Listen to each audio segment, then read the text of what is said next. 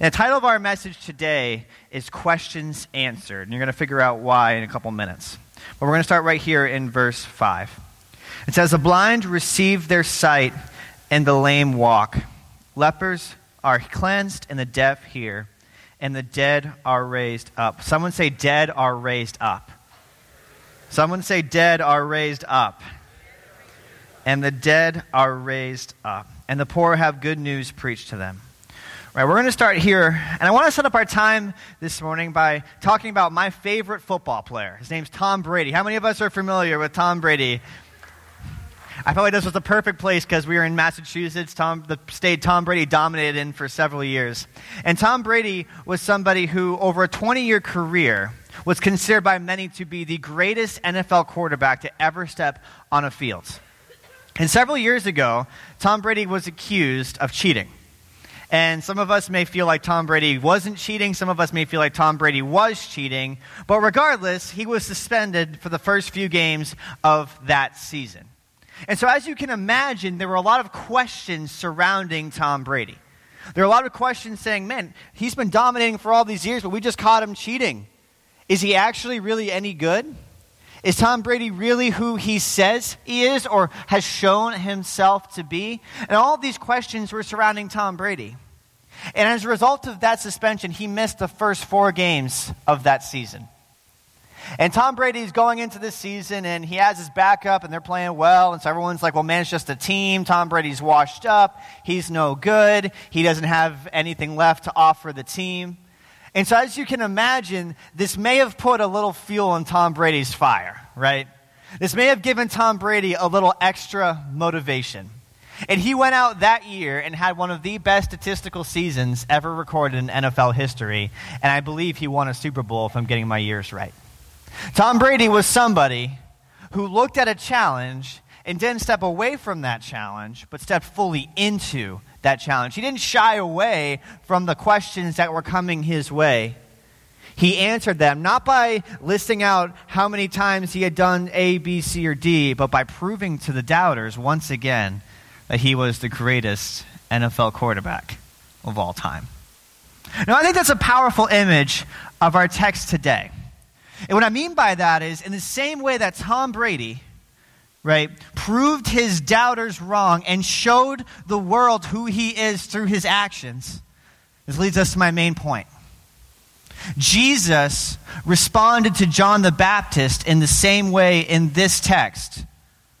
Not by listing his resume or by trying to convince the world by pulling up how many degrees he had or the fact that he was an accomplished rabbi. His response was the lame walk, the deaf hear, the blind see, and the dead are raised again. And this might raise the question in our minds. If Jesus used this kind of method to show the world who he is, what does that say about the questions?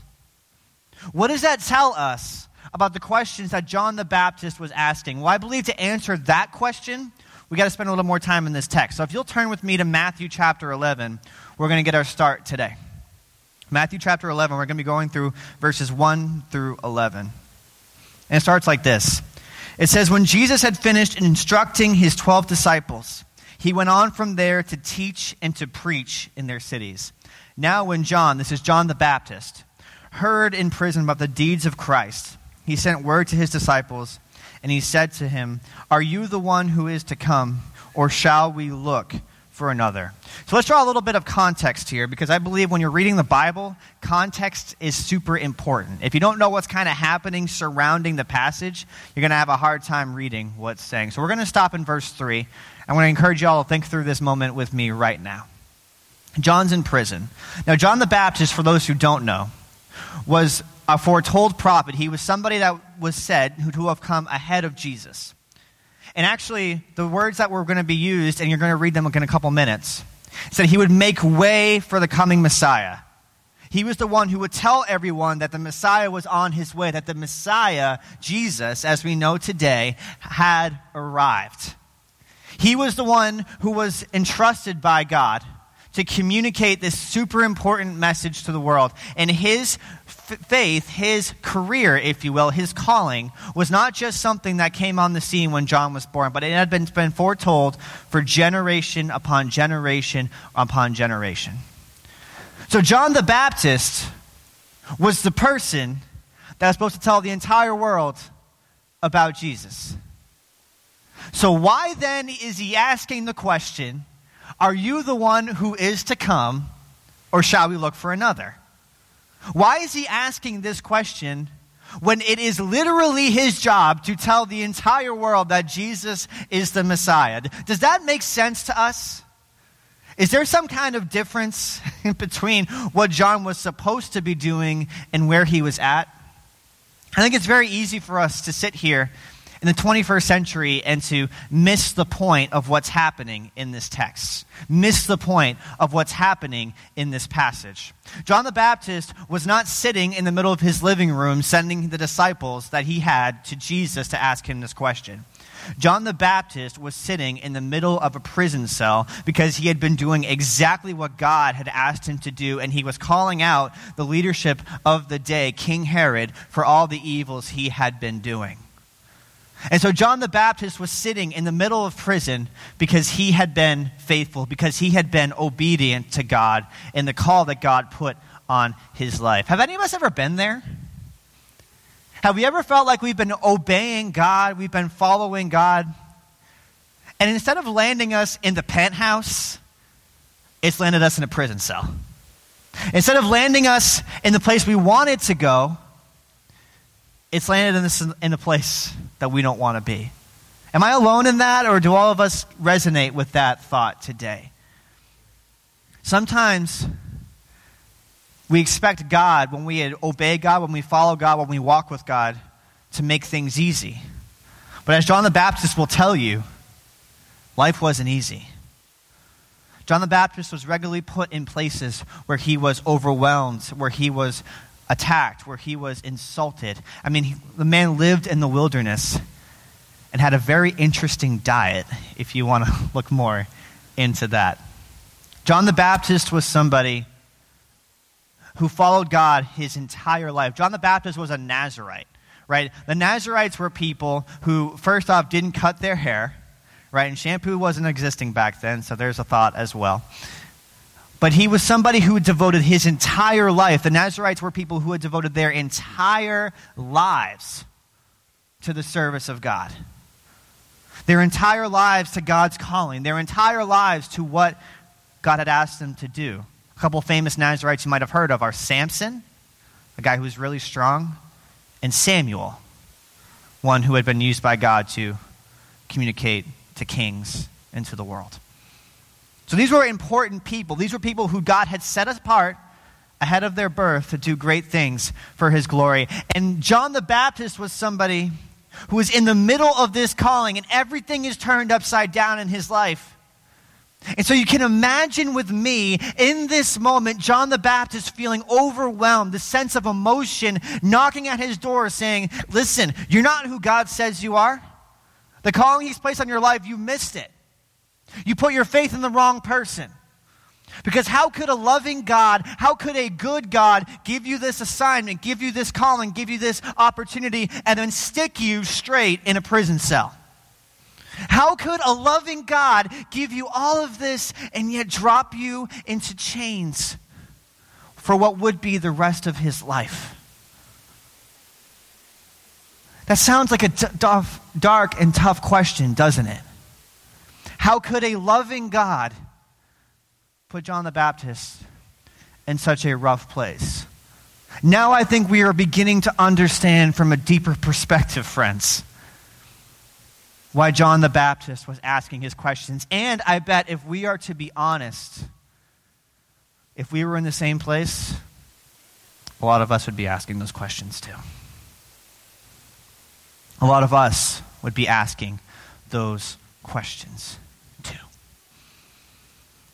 And in the middle of this dark moment, in the middle of this uncertain reality, in the middle of this painful experience where John is sitting in a prison cell, sending his disciples to the one he has devoted his life to, and maybe questioning his devotion. In that moment, this leads us to our second point. Heads up, lean in. Jesus answers. Jesus answers. John's questions led us to a place in our story where we feel the tension in this moment. But how many of us know that in the middle of the desert of our doubt and our fear, the answers of God are like water, where we're in desperate need of it? Let's pick this back up. In Matthew 11, 4, verse, verse 4 through verse 6. And Jesus answered them. Someone say, answered them. Someone say, answered them.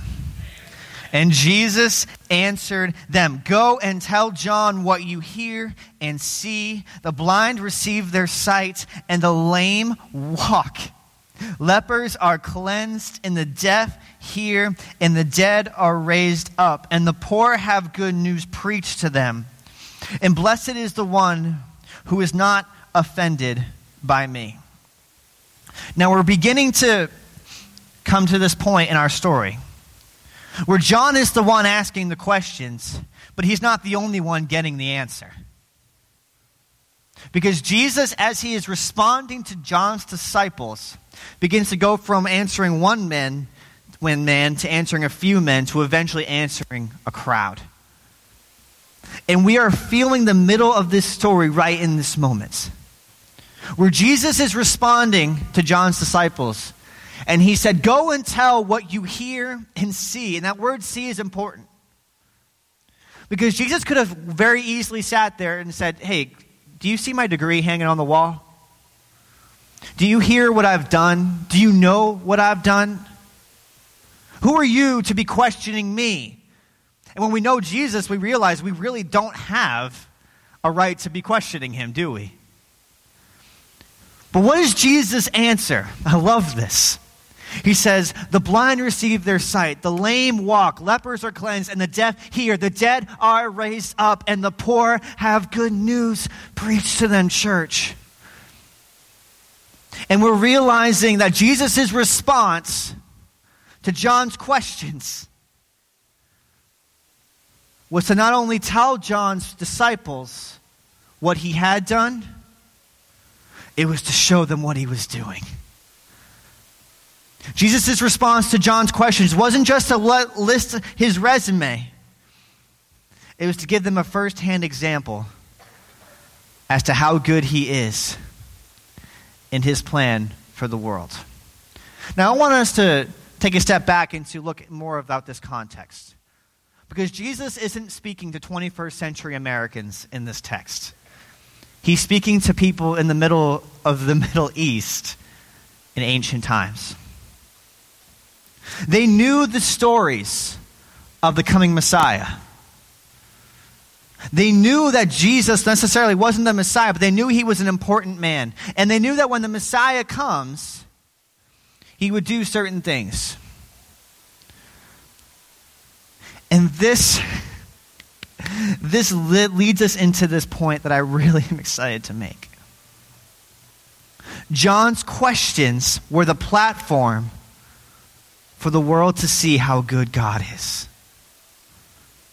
John's questions were the platform for the world to see Jesus. And so the world saw more of the heart of Jesus in this text, but it's not all what they saw. They also saw more of the heart of God. Now you can say, well, that is the same person, and you'd be right. That is the same person. But to ancient Israel, that wasn't the same person. They didn't know who Jesus was yet. They hadn't seen him truly reveal himself. Maybe this crowd was beginning to get an idea. But Jesus is showing the dichotomy between, the difference between who they thought God was, a judgmental, far off, distant God, and who he is, a loving God that, yes, still holds standards and holds truth, but is not expecting his people to climb to him but is willing to send his son for his people. Wow. In this little text, we're seeing so much of the heart of God, aren't we? In this little passage, we're seeing God reveal himself so powerfully to people who did not deserve to see God. What about us here in Haverhill, Massachusetts in 2022? Do we see God moving powerfully in our lives? I believe the answer is yes. But even though we've seen God do great things, even though we've seen God meet us time and time again, even though we've seen God do incredible things on our behalf, it is so tempting, it is so easy, it happens all the time where we forget how good God is because we're staring our prison cell in the face instead of praising the one who holds the key. We're staring our pain and our problems in the face instead of looking to the one who can be our deliverance and was our deliverance 2,000 years ago. It shifts your perspective from, man, I'm staring at my problems to looking at my Savior. I'm looking at my pain or I'm seeing my Father make himself so powerfully known in my life. This makes us see the goodness of God, doesn't it? This makes us appreciate the goodness of God because John didn't deserve to have Jesus answered. And we don't deserve to have Jesus answer. But by his grace, by his goodness, by his love, he does time and time and time again. And he makes it so easy for us to see. The blind receive their sight, the lame walk, and the dead are raised again. This isn't the only part of this text. And this leads us beautifully into our next point. Because not only does Jesus answer John, he affirms him. Let's read verses 7 through 11. As they went away, Jesus began to speak to the crowds concerning John. What did you go out into the wilderness to see? A reed shaken by the winds? What then did you go out to see? A man dressed in soft clothing? Behold, those who wear soft clothing are in kings' houses. What then did you go out to see? A prophet? Yes, I tell you, and more than a prophet. This is he of whom it is written, Behold, I send my messenger before your face, who will prepare your way before you. Let's stop there one moment, because that's so easy to read over. What Jesus is saying to them is something that I believe is so important for us today. What Jesus is saying to the crowd concerning John the Baptist is that he is saying that John isn't defined by the questions he was just asking. These people had gone into the wilderness to see John. They didn't meet John for the first time through his disciples. They had seen John perform miracles. They had seen John baptize people. They had seen John do what God had called him to do at his greatest moment. But when John is at his weakest moment, when the people know he is in prison, when they know he is asking questions, when they know he is down, when they know he has abandoned what the, some way might seem to be that strong of a hope, Jesus is saying to them these things about John. Truly, I tell you, among those born of women, there has arisen no one greater than John the Baptist. We see the heart of God in this moment. Because what so many of us would look at as an abandoning of the call of God on their lives, Jesus turns upside down and puts it on his head. And then Jesus makes a startling statement in verse 10. He says, Behold, I send my messenger before your face, who will prepare your way before you. This isn't original quote by Jesus. He's quoting Isaiah. And what was being said in this moment is it was talking about the one who would prepare the way for Jesus. Heads up, lean in, because this is an extremely important moment. What Jesus is saying is not only is John who he says he is, but he's prepared the way for the one who is to come. Jesus is saying to the crowd in the one moment, the one who has been told about, the one who is to come, the one who is who you are looking for, I'm him. And I find it so beautiful That in the middle of John's greatest doubt and fear and pain and weakness, he is most fulfilling his purpose then. John was the one who would be foretold to say, I will prepare the way for the Lord. And Jesus uses his pain, uses his questions, uses his uncertainty to say to the world, I am the one who is to come. So it is very easily said, and I believe it's true, that John's purpose, when they put in the hands of God, was most revealed, not when he was preaching super effectively, and yes, that was very uh, strong, but through his questioning. Not through his performance or achievement. Why? Not because of the question, but because of the answer. It puts Jesus front and center of the story. It puts Jesus front and center of the story, First Baptist. Now let's take that and apply it to our lives. Because many of us have questions, don't we? Many of us struggle through life, don't we? If we're being honest, we can all say that at one point or another, and maybe that one point has been very recently, maybe even today. We're questioning who God is. We're questioning God's plan for our lives. We're questioning the fact is He really even with us? And so many of us run away from these questions. So many of us are afraid of these questions. If we tell ourselves we're not questioning long enough, we give ourselves some semblance of faith. If we tell ourselves long enough that we can avoid these questions, we give ourselves an opportunity to say, No, I'm going to buck myself up. I'm going to get ready, and I'm going to tackle this problem in my life. But here's the truth, right? We do God more of a disservice in our lives and we tell Him we can do it by ourselves. Because what we say, what we, when we do it by ourselves, what we say to ourselves and what we say to the world around us is that we don't need God on the throne of our lives. We use Him to justify ourselves sitting on that throne. But John's questions put Jesus front and center. John's questions put Jesus on the throne. And John's questions to Jesus through His disciples are ones that we ask today. Are you the one or is there really somebody else? Are you the one who is to come or should I wait for another? And Jesus reminds us who, of, who he is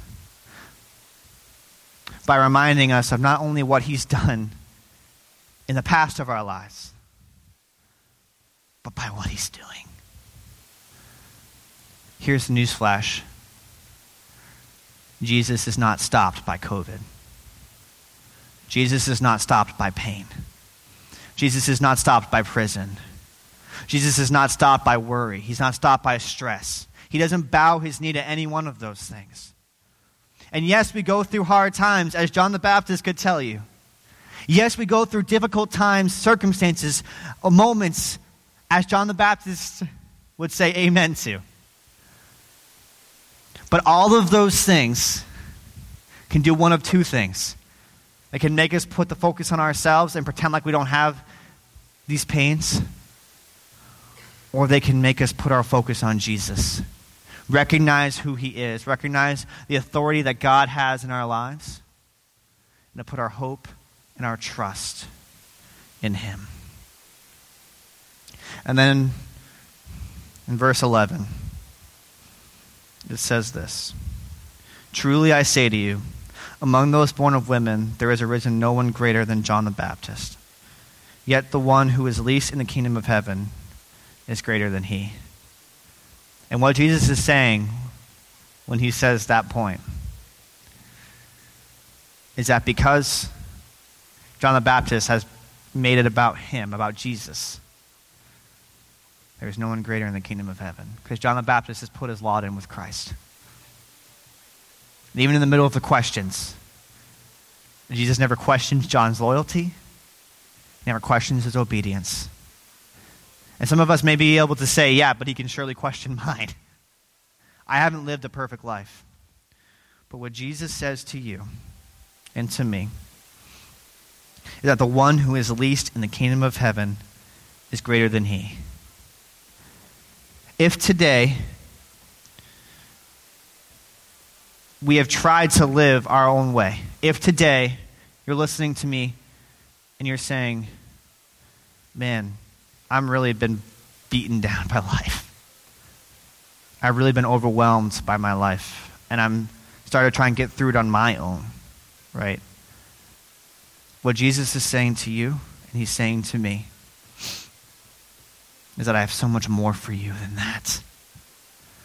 This pretending, going through life like we have it all together, what Jesus is saying through his grace, through his love, and through his truth to us through this passage is that I have something greater in store for you. I have something more in store for you. Because we see the heart of God and how this great king praises his questioning servant because it puts him front and center of the story. So don't be afraid to ask questions. Don't be afraid to lean into the unknown. Don't be afraid to express fear or worry. But here's the thing don't let it control you. You can do this a couple different ways.